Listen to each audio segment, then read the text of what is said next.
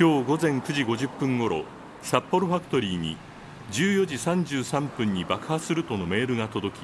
関係者がひゃくとおばん通報しました。警察が館内を調べましたが、爆発物は見つかりませんでした。札幌ファクトリーは映画館などを含む全館で臨時休業しました。札幌中央区では昨日、札幌パルコにも爆破予告のメールがありました。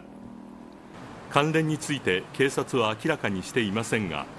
いずれも威力業務妨害を視野に捜査しています。